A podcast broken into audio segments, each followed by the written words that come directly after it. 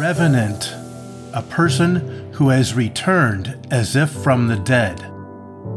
Revenant life is a tenacious will to live, fueled by God's commitment to heal us. My name is Jim Robbins, and I've almost been killed by disease five times. I've survived cancer twice, a stroke that shut down my brain, a pulmonary embolism that blocked both arteries to my lungs, and septic shock, a deadly infection that shut down my kidneys and leaked into my spine. Any of these could have killed me. The following is the strange story of King Hezekiah's death sentence. Like many, he got the bad news no one wants to hear. This comes from 2 Kings.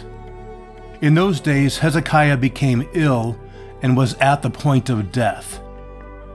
For the listener, it's helpful to know that Hezekiah likely had an infection that would turn septic, for there were no antibiotics at the time.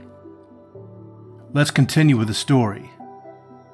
The prophet Isaiah, son of Amoz, went to him and said, This is what the Lord says Put your house in order because you are going to die you will not recover.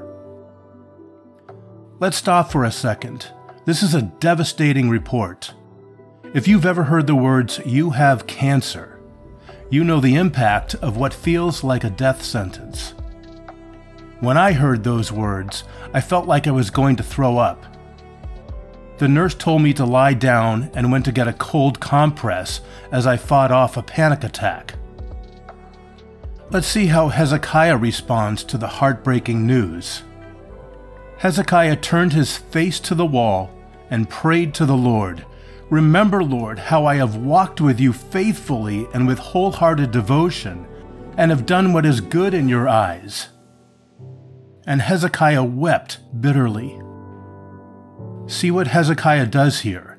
He contends with God. He engages God and grapples with his will he doesn't simply succumb to the bad news.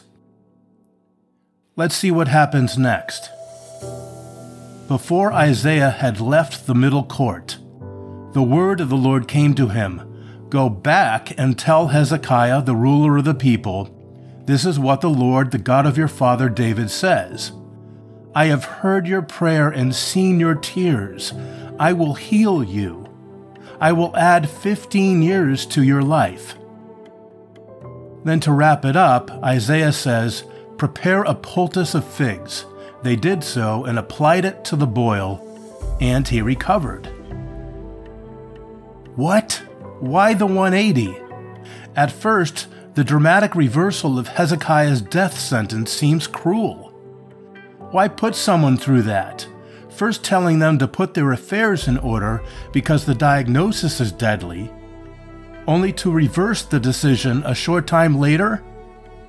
Despite the relief Hezekiah felt at getting his life back, the means to the ends might have felt pretty cruel. Why would God put Hezekiah through that? Could it be that because Hezekiah contended with God, fighting for his own will, this was God's way of giving Hezekiah what he most wanted? Don't just give up, Hezekiah. Don't surrender to the diagnosis. Contend for your life. Ask me to give you what you most want, what I already wanted to give you. Some of you will struggle with this idea because you've been told for years that thy will be done no longer means my own will be done you've been told to sacrifice your will to a God who actually wants to resurrect it. This is true because exercising your own will is part of self control, self agency. And self control is a fruit of the Spirit. To be sure, not every desire lines up with God's will, but neither should we conclude that every desire is in opposition to God's will. Thy will be done can include my own will be done. As a veteran of the healing ministry has said, God has made himself vulnerable to the desires of his people. This does not mean that God is a pushover or can be manipulated. It means that God is more interested in our participation than our subjugation. I'll leave you with this quote from Archbishop Richard Trench. He says, We must not conceive prayer as an overcoming of God's reluctance, but a laying hold of God's highest willingness. If you want to learn more, you can go to jimrobbinsofficial.com and click on the Revenant Life tab.